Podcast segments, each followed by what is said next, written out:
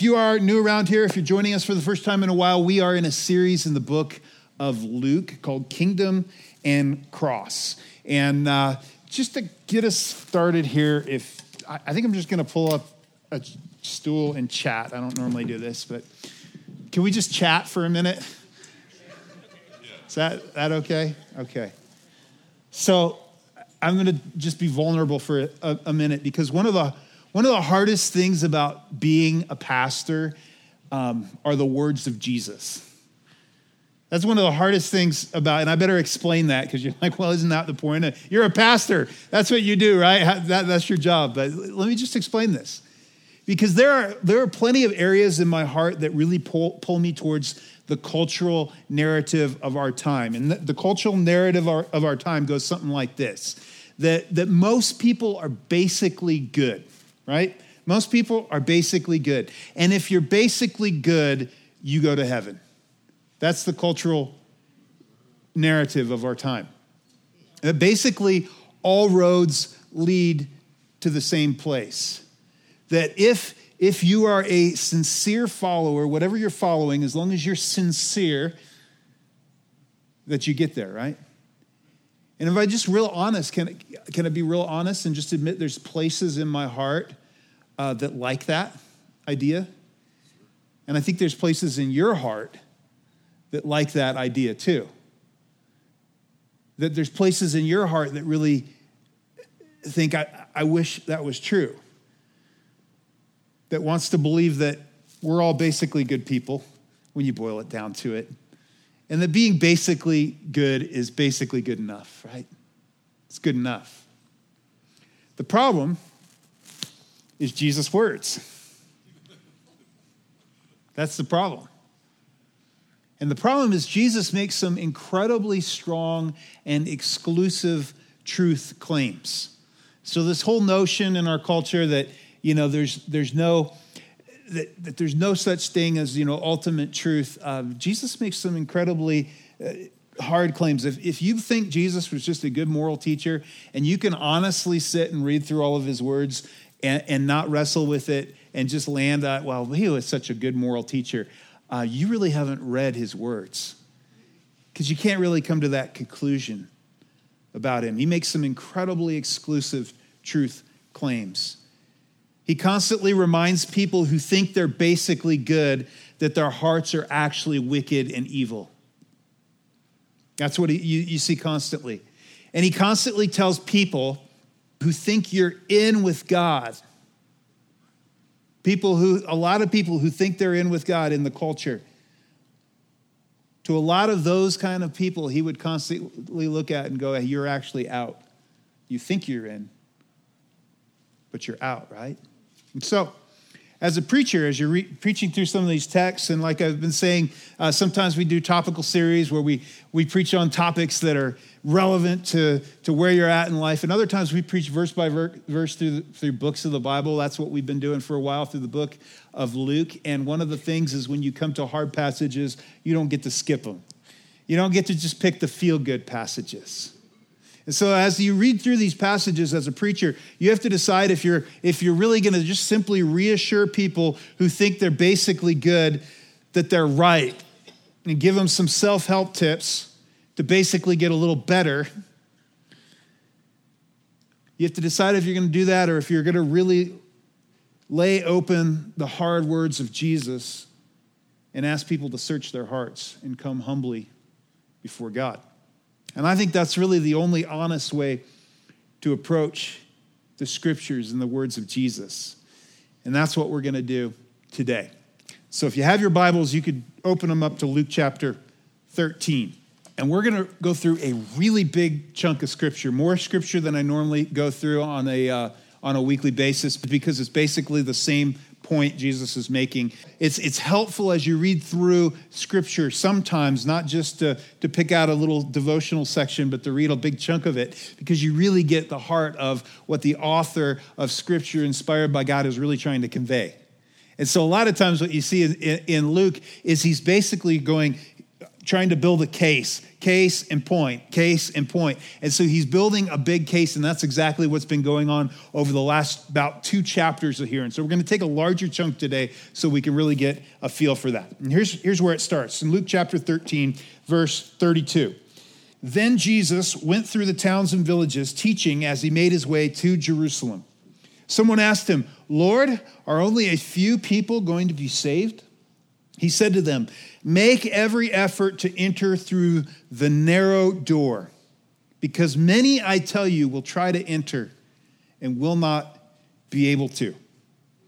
And so you see the, this setting because Jesus has been talking and challenging them on all sorts of different areas. And, somehow he's just, last week, we actually had a, a more encouraging passage. It's been kind of heavy lately, and I know it. It's like, you know, uh, there's just these heavy passages week after week, right? Last week it was a little more um, lighter, right? We got to poke fun of the Pharisees a little bit. We like doing that.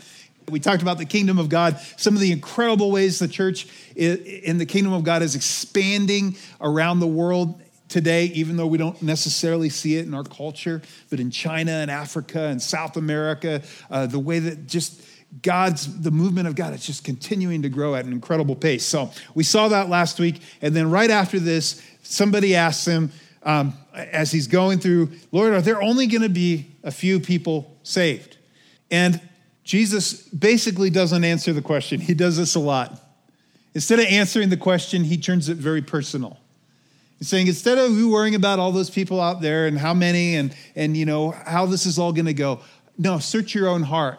And so you, he looks at this guy and says, you make every effort to enter through the narrow door.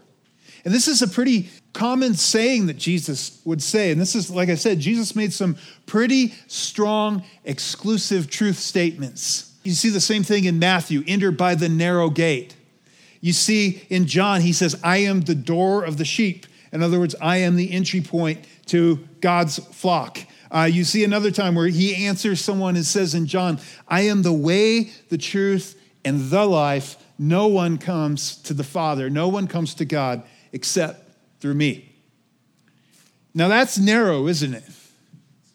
That is narrow. It's not a wide path that he's talking about. He says, I am the only way. And coming through faith in me, as you put together the scriptures, is the only way that you come to God. And this is not a popular thought in our culture, like we just started out saying, right? This isn't popular. The popular narrative of our culture is the idea that all roads kind of lead basically to the same spot as long as you're sincere, as long as you as you follow. It doesn't, you know, if you're basically good, and you know, we all kind of think we're, we're just good enough, you know, we're not great, not like Billy Graham great or Mother Teresa great, but you know, we're doing better than the slackers over there, right? And so if we're basically good enough, then, you know, things kind of shake out. And let me just say if you struggle with this concept of the narrow door, that Jesus says, I am the way, the truth, and the life, of entering through the narrow gate. If you struggle with that, um, I understand that struggle. But if, if you feel skeptical about that, let me just ask you this question um, What if Jesus is right and you're wrong? That's a good question to ask. If you find yourself in the place of just kind of pushing back about this teaching, how confident are you that you are right and Jesus is wrong? Because if what Jesus is saying is truth, then, then it merits really taking a hard look at this. It merits searching through these things and not just sort of pushing it off to the side. It merits paying some attention to what Jesus is saying, doesn't it? And so Jesus goes on, and then he's going to tell a little parable. Parable is a uh, made up story to, to illustrate a point. And, and here's what he tells of this. He says, So you enter, enter through the, the narrow door, and he says, Try, try hard. You, you want to be focused and make sure you, you figure this thing out. Verse 25. Once the owner of the house gets up and closes the door, you will stand outside knocking and pleading, Sir, open the door for us. But he will answer, I don't know you or where you come from. Then you will say, We ate and drank with you, and you taught in our streets. We hung out. I mean, we were around you, Jesus. Don't you remember? I mean, we were all, we saw you, you know, we thought you were pretty cool. But he will reply, verse 27 I don't know you or where you come from. Away from me, you evildoers. That's a pretty heavy little parable, isn't it? And it mirrors other parables that Jesus teaches on the same subject. And, and, and really, the heart of this is this you respond to Jesus when he calls you. Don't put off the opportunity because there is a point, and, and, and the opportunity is in this life. But don't just think, even in this life, I'm going to push off responding to Jesus way down the road. Because what happens, and you see this theme in scripture, what happens is this, as you harden your heart continually, when God reaches out and you don't respond to him, you don't respond to him, eventually you find yourself in a place where you won't respond to him. And your heart grows hard.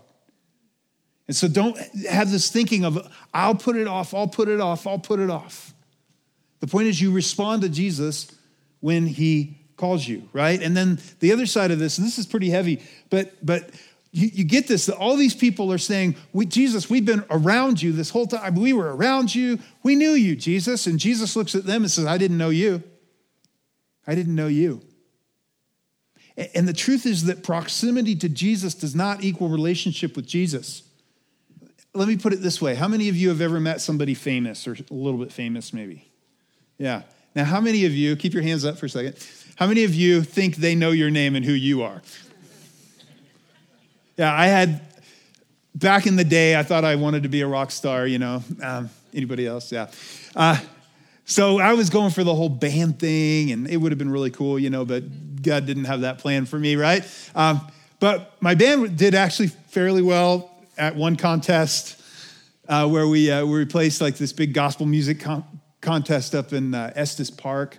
We competed, and Michael Tait who is the lead singer of Newsboys now. He used to be in DC Talk. And if you know who that is, you're like old school Christian music, right? Yeah, you know, you're, you're a church nerd if you, if you remember DC Talk. God is doing it. Anyway, we had a little rap group. Yeah, okay, I won't go there because you don't want to hear me rap because I'm just saying white boy cannot rap, okay? That's all I'm saying. But anyway, Michael Tait's sitting right out here. And uh, he's one of our judges, and he really digs our band. I mean, he came up after, afterwards. he's like, "Good job, guys!" Right? And on our judging sheet, he wrote this great little phrase. I wrote it down. Actually, I put it on our website. Um, it said, "Passion, art, message, just good music." Writes Michael Tait. And so that was on our little publicity kit we try to send out to go get gigs in different spots and, and, and stuff. And the point is, I, I knew Michael Tait, right? But I guarantee you, if today I show up at Michael Tait's kid's birthday party with a gift, trying to come on into the door, I'm probably going to get escorted out by the police, you know? He's going to be like, uh, dude, I don't know you. And I'll be like, oh, remember, remember the one time? And I don't know you. I don't know you, right? Proximity to Jesus does not equal relationship with Jesus proximity to Jesus, just because you've been around religious circles, just because you grew up in church, just because you've done the whole thing, your whole life does not equal relationship with Jesus. And this is so, this is such a, honestly, this scripture is, is really disturbing in so many ways.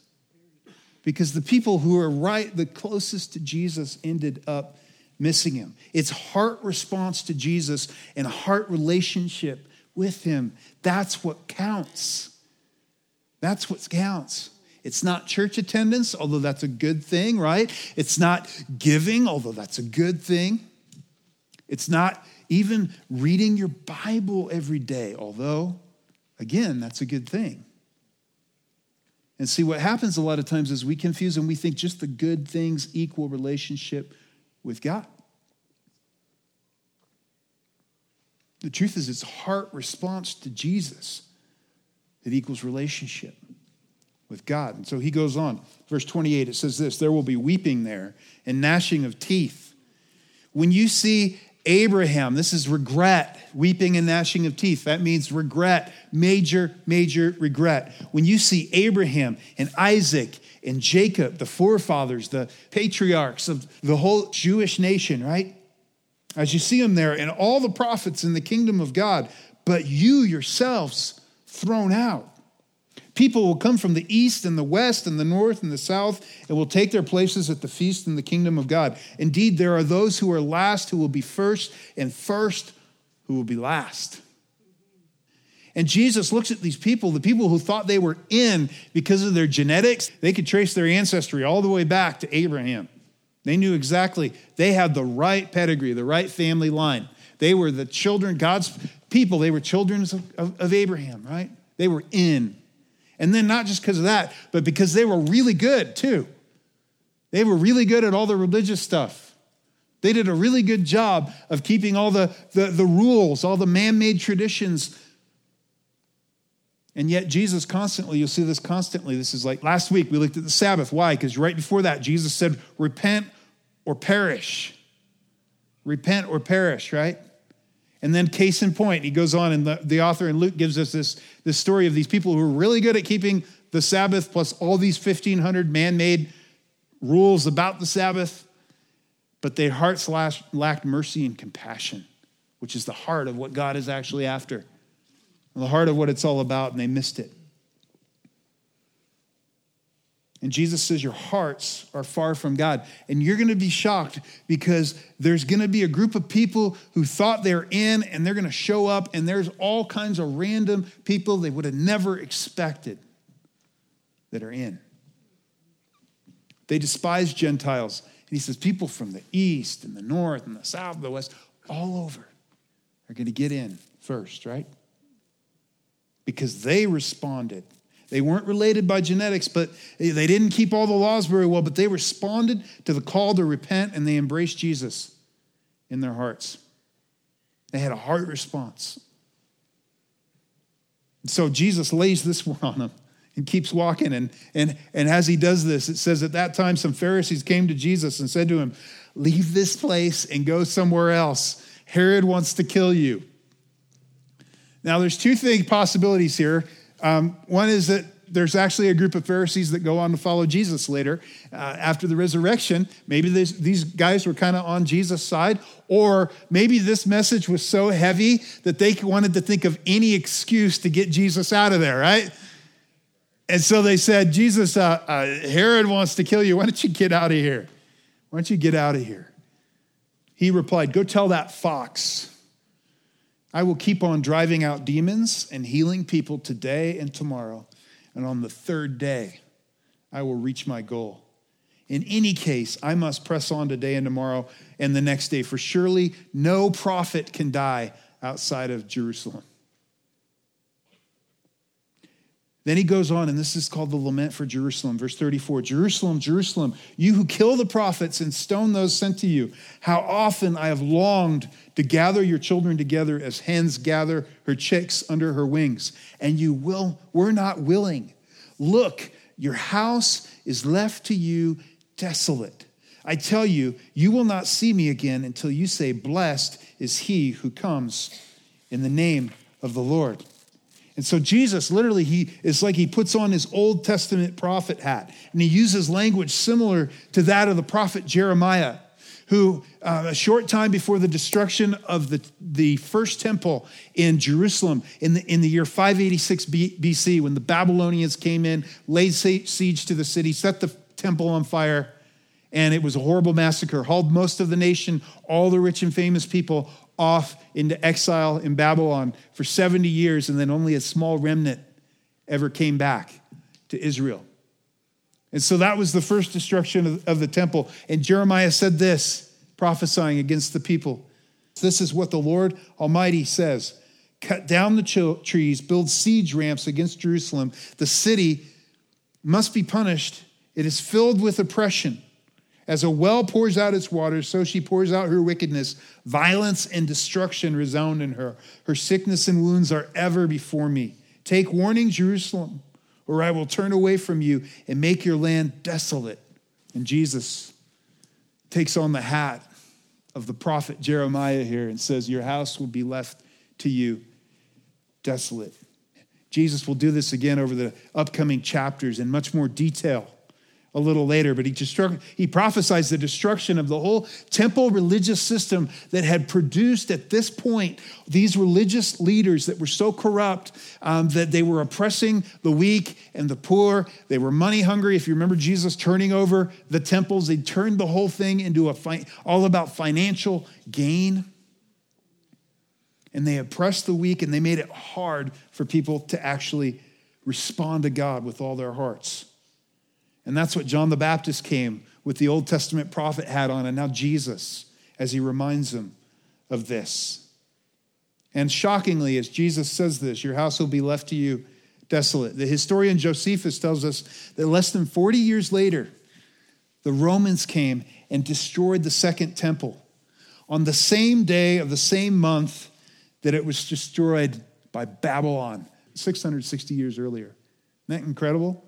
And Jews still fast every, every year on a day that's known as Tisha B'Av, the ninth of Av, and lament over this. And Jesus here laments for the city. And as he does this, it shows the hearts of God for people who are far from him. Because he says, knowing that they're not going to respond, he says, I've longed to gather you. This is this tender idea. I've longed to gather you, to protect you, but you were not willing. You were not willing. And for these people, people who think they're basically good, Jesus reminds them that, that you can be so close to the promise of God and yet miss it. And this little bottom phrase here, and this is just a little teaching moment here before we head on, but blessed is he who comes in the name of the Lord. Even in the warning, there's hope. And I believe that scripture teaches that uh, as you put together the different scriptures, that Jesus points to a future time when the majority of the nation of Israel will turn and recognize him as their Messiah. And you see that in what Paul writes, the Apostle Paul writes in Romans 11 as well. There's hope. But for this generation, this generation, they've hardened their hearts. And actually, interestingly, after this, Jesus no longer addresses the whole nation of Israel in this book of Luke. So Luke now goes on to another story. And remember this pattern warning, case in point. That's what we saw last week repent or perish. And then, case in point, which is the Sabbath, your hearts are hard. Warning, enter by the narrow door. Warning, your house will be left to you desolate. And now, Luke again, it's like through, his, through his gospel, if you were to read through the whole thing, which, which you can't miss, is that he's just building this case for, um, by the time he gets to the end of Acts, remember Luke and Acts, two volumes of one long story. And Paul is sitting in front of the Jewish leaders in Rome saying, You guys just aren't embracing Jesus. So we're going to take this message to the Gentiles and they're going to embrace it. And so this is the big, the big story that Luke is telling. So 14:1. Here we have another Sabbath story. And we're not going to take much time on the Sabbath. If you missed the Sabbath story last week, go back, catch up on our website because we talk about this a lot. So, one Sabbath, when Jesus went to eat in the house of a prominent Pharisee. Now, this sounds like a setup. He's going to dinner in the house of a prominent Pharisee. You remember, it's the Pharisees and him that are all his button heads. And then it says he was being carefully watched. And I, I think this is my parenthesis, this isn't in the Bible, but I think it's like, and there just so happened to be there in front of him, there was a man suffering from abnormal swelling of, of his body. Jesus asked the Pharisees and experts in the law, Is it lawful to heal on the Sabbath or not? But they remained silent. So, taking hold of the man, he healed him and sent him on his way. I think it was a setup.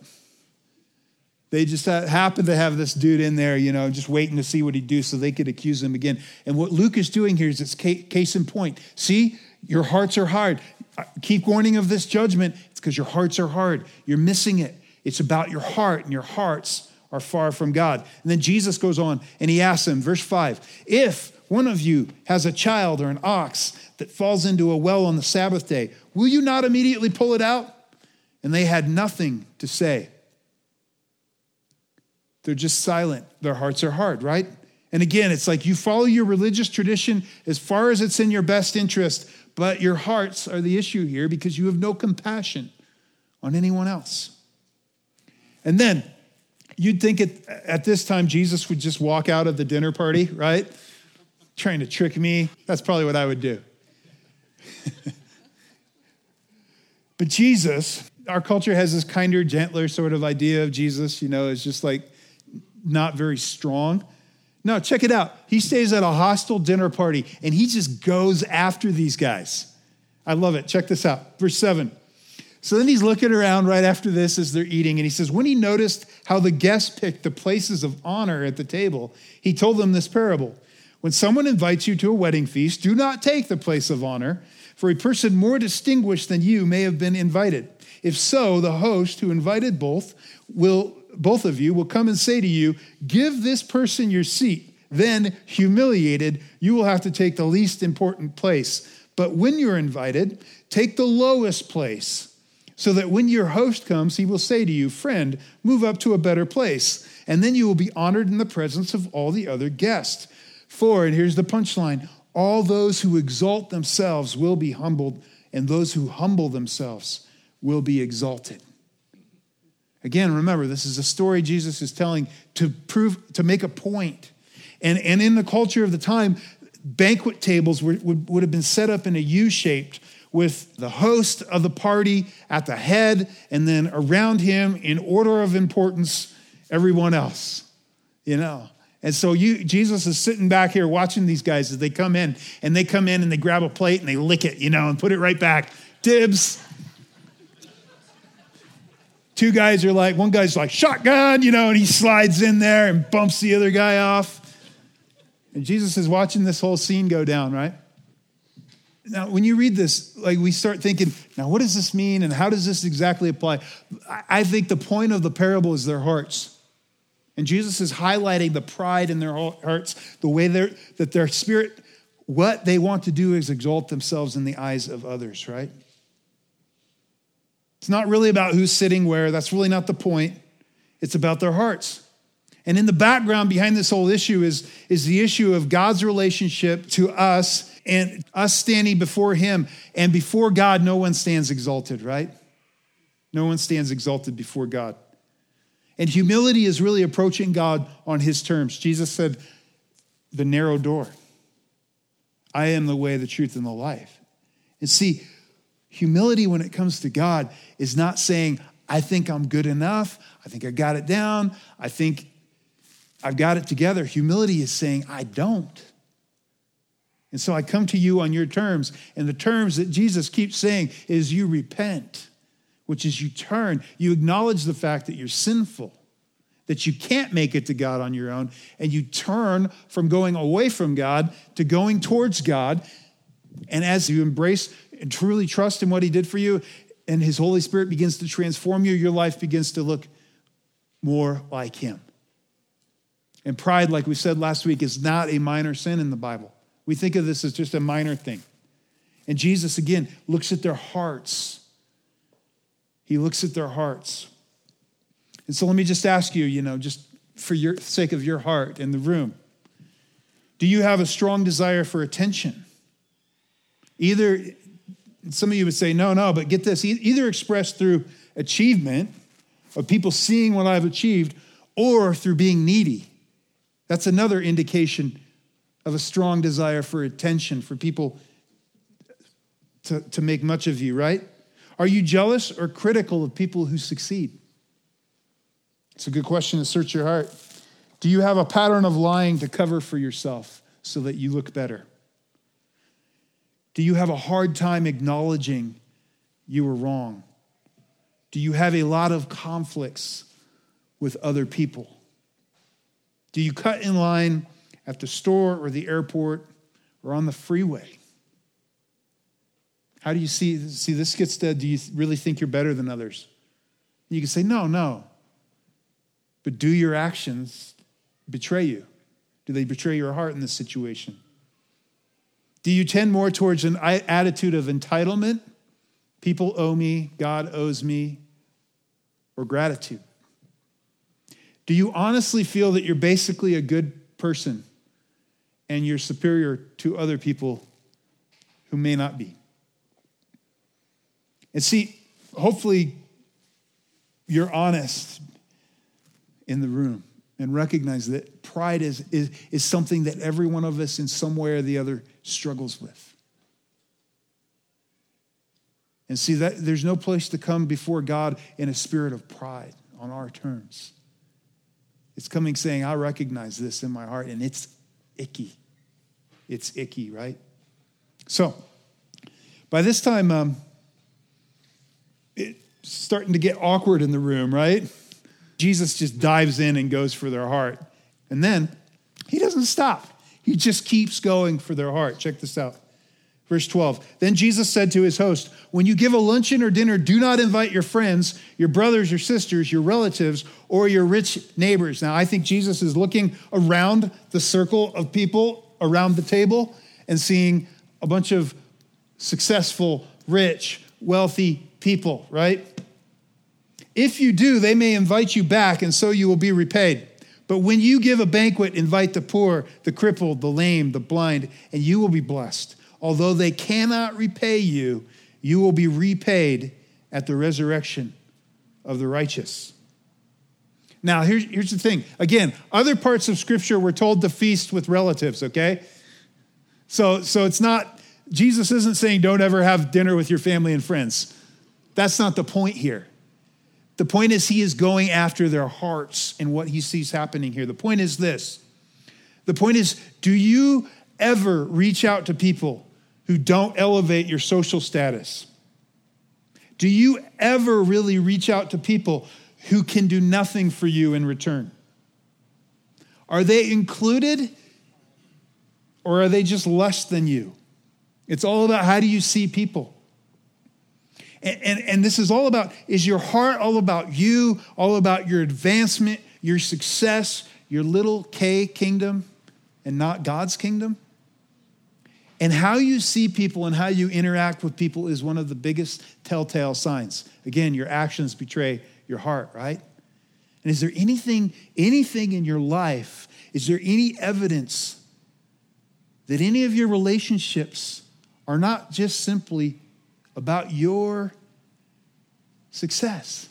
You know, there's that old saying, um, and it's hard because it's it's a it's a it makes a lot of sense and it's a wise thing, right? The, you most resemble the five people you spend the most time with, right?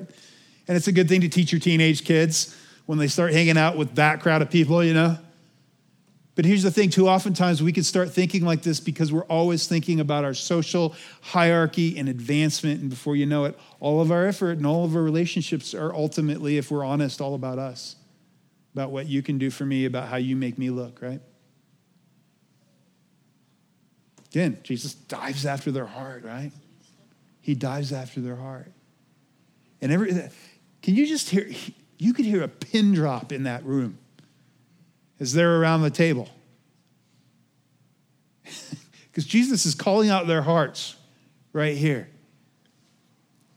at this who's who little banquet in this town right here, right? And by this time, man, it is really awkward it is really awkward. And so somebody just like raises their hand, you know, and interjects.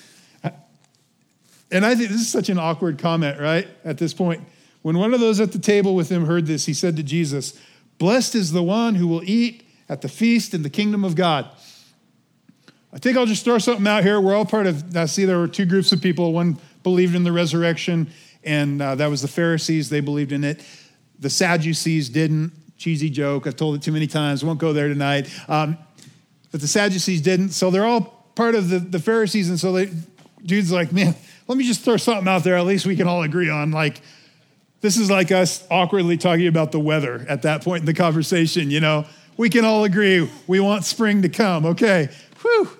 Let's just release some tension. And so he, he throws this out there. Man, you know, how great will it be when we all are sitting together eating at the feast? Because we all believe in the resurrection, right? We're all in. And Jesus, just to dive in and make this even harder at this point, he tells another parable. He tells another parable. And just a quick aside on this the feast at the kingdom of God. This is the idea that, see, we have the wrong idea of heaven. Harps, you know, little like malformed wings, you know, just robes floating on soft clouds. No, it's going to be the biggest party ever, the best party. There'll be some quiet spaces for you introverts as well. You know, don't worry. But it'll be like the most amazing thing. Listen to how Isaiah says this On this mountain, the Lord Almighty will prepare a feast of rich food for all peoples, a banquet of aged wine, the best of meats and the finest of wines. On this mountain, he will destroy the shroud that enfolds all people, the sheet that covers all nations. He will swallow up death forever. The sovereign Lord will wipe away the tears from all faces. He will remove his people's disgrace from all of them. I love the way C.S. Lewis describes heaven as, as like a, a book you're reading where every chapter just is better than the one before and it never ends. See, we have the wrong idea of heaven in our culture. And so, this guy, you know, the feast at the kingdom of God. So everybody's like, oh, yeah, it'll be amazing, you know, that feast. We're all going to be there. And Jesus breaks the news to him again. You think you're going to be there, but not everybody who thinks they're going to be there is there. Check this out, verse 16. Jesus replied, A certain man was preparing a great banquet and invited many guests. All kinds of people had been invited, right? At the time of the banquet, he sent his servant to tell those who had been invited, Come, for everything is now ready. But they all alike began to make excuses. The first said, I've just bought a field and I must go see it. Please excuse me. Another man said, I have just bought five yoke of oxen and I'm on my way to try them out. Please excuse me. Still, another said, I just got married, so I can't come. Now, there's all sorts of theories about these different things, you know, scholars study this, but basically, let me just tell you what these are lame excuses. Lame excuses. And, and here's how an ancient party would work it was a big deal when you throw a big banquet like this, right? And so they'd send out invitations way ahead of time and invite the guests. The banquet's going to be right around this time. And there was like an ancient system to RSVP. I'm in. Yeah, sounds like a blast. And then when it comes time and they send the servants out to go, hey, party's ready, come on out, you know? All these people have lame excuses. Not only is this incredibly rude at this point, they're going to miss the best party of their lives for some stupid excuse. Really? You have to go check on your oxen? I've just bought a field. The field will be there when you get back. Seriously, right? Lame excuses. So, verse 21 the servant came back and reported this to his master. The owner of the house then became angry and ordered his servant go out quickly into the streets and, and alleys of the town, bring in who? What did we just learn about? The poor, the crippled, the blind, the lame. They're not going to have an excuse not to come to the best party ever. Sir, the servant said, What you ordered has been done, but there is still room. Then the master told his servant, Go out to the roads and the country lanes and compel them to come in so that my house will be full. I tell you, and here's the punchline, and this is the hard truth. See, case and point, case, and Luke's just hammering this point here. I tell you, not one of those invited will get a taste of my banquet. And it's so sad, right? That those who thought they were in, they even RSVP'd. They're actually out because they refused to respond to Jesus. They f- refused to respond to the invitation. And it sounds harsh, but it was them who turned down the invitation, wasn't it? It was them who turned down the invitation. Why? Because they had better things to do. Better things to do. And really, here's the takeaway for you today of what, yes, I know is another hard message, and that is this proximity to Jesus doesn't cut it. Is your heart responsive to Him? That just because you grew up in church doesn't, doesn't cut it it's a heart response.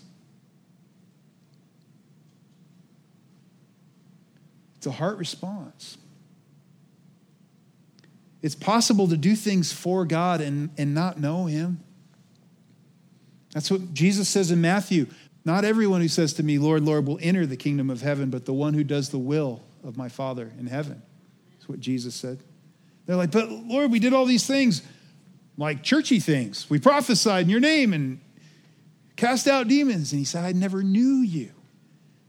There wasn't a relationship there. One of the hardest, honestly, one of the scariest passages, I think, in the whole Bible, Matthew 7.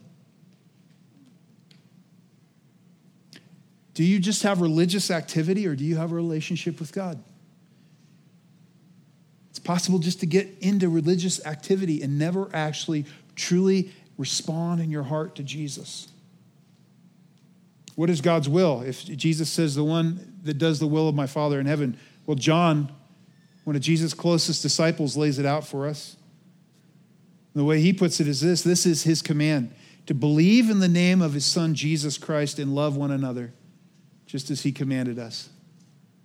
And believe in is really this term, um, it, it's, it's faith, but it's, it's more than just an intellectual assent of, oh, yeah, I believe in Jesus. It's fully placing your trust in, like this stool. And I've done this before, right? I can say I, I believe in that stool, or I can show I trust in it. And this is showing I trust as I sit in it. And that's the idea, is you fully place your trust in Jesus. And he says, and there's an evidence that you've done that. How it works itself out is you become you begin to become a person who is others centered, centered and focused. That you really do begin to love others with a love that's not just, you know, your own made up love, not just the love that everybody has like for their own family, right? That's but it's the love for others that that values others, that sees them the way God sees them. And not that you earn it. Ephesians says it's by grace you've been saved through faith, not of your own doing. It is the gift of God, not a result of works, so that no one may boast.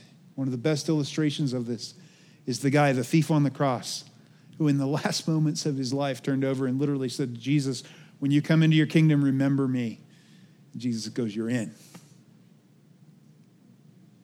It's not anything you do, but it is but you, do you realize what the thief on the cross did? Is he responded to Jesus from his heart. He responded to Jesus from his heart, right? Do you have better things to do? Ultimately, when it comes to your relationship with Jesus. I'm not saying better things to do than be at church, although, again, that's good, right? That's good. But I'm saying is your heart oriented towards Jesus and his kingdom? Or is ultimately, really, if you're honest, all of your life pretty much all about you? All of your time pretty much all about you? All of your spending pretty much all about you? Ultimately, your heart is betrayed by, by your attitudes towards others and your actions. And the thing is, you might fool other people, but you can't fool God. Amen. You can't fool God. And so, here's all I want you to do with this is tonight as you lay in bed or tomorrow morning when you wake up and it's still quiet and your kids haven't woken up yet because then it's not quiet, right? Would you honestly ask God how your heart is responding to Him? Have you ever really embraced what He's done for you?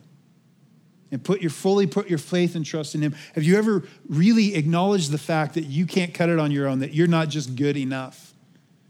And then, you know, if you're like, well, I did that years ago, how's your heart responding to Him? How's your heart responding to Him today? How's your heart responding? Is there evidence in your life that your life is being transformed by the power of His Holy Spirit? And all I want you to do is to ask God that question God, how is my heart responding to you? If you don't like the answer to that question, would you ask Him to change your heart? Would you stand?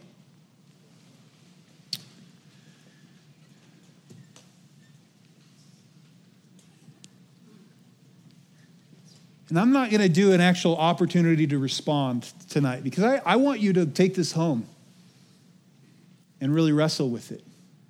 But if you're here and you you know that you've never really embraced him, You can do that in your own words by calling out to Him, by acknowledging your need for Him, by confessing your sin and, and inviting Him uh, to truly save you, asking Him, crying out to God. There's not, sometimes I think when we do the, the pray after me thing, you, you, you think it's a magic prayer, and it's not. It's an attitude of the heart, it's a response.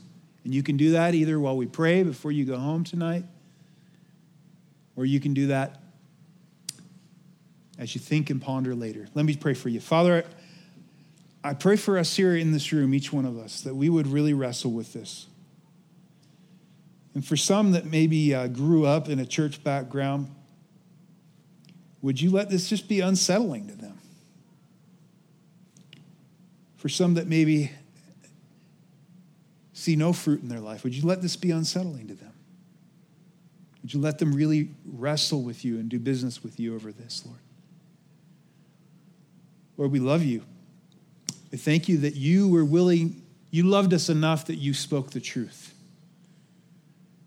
And so, Lord, even though these are hard words, we thank you that you give each and every one of us an opportunity to respond to your invitation. And so, Lord, we love you and we pray these things in your name. Amen.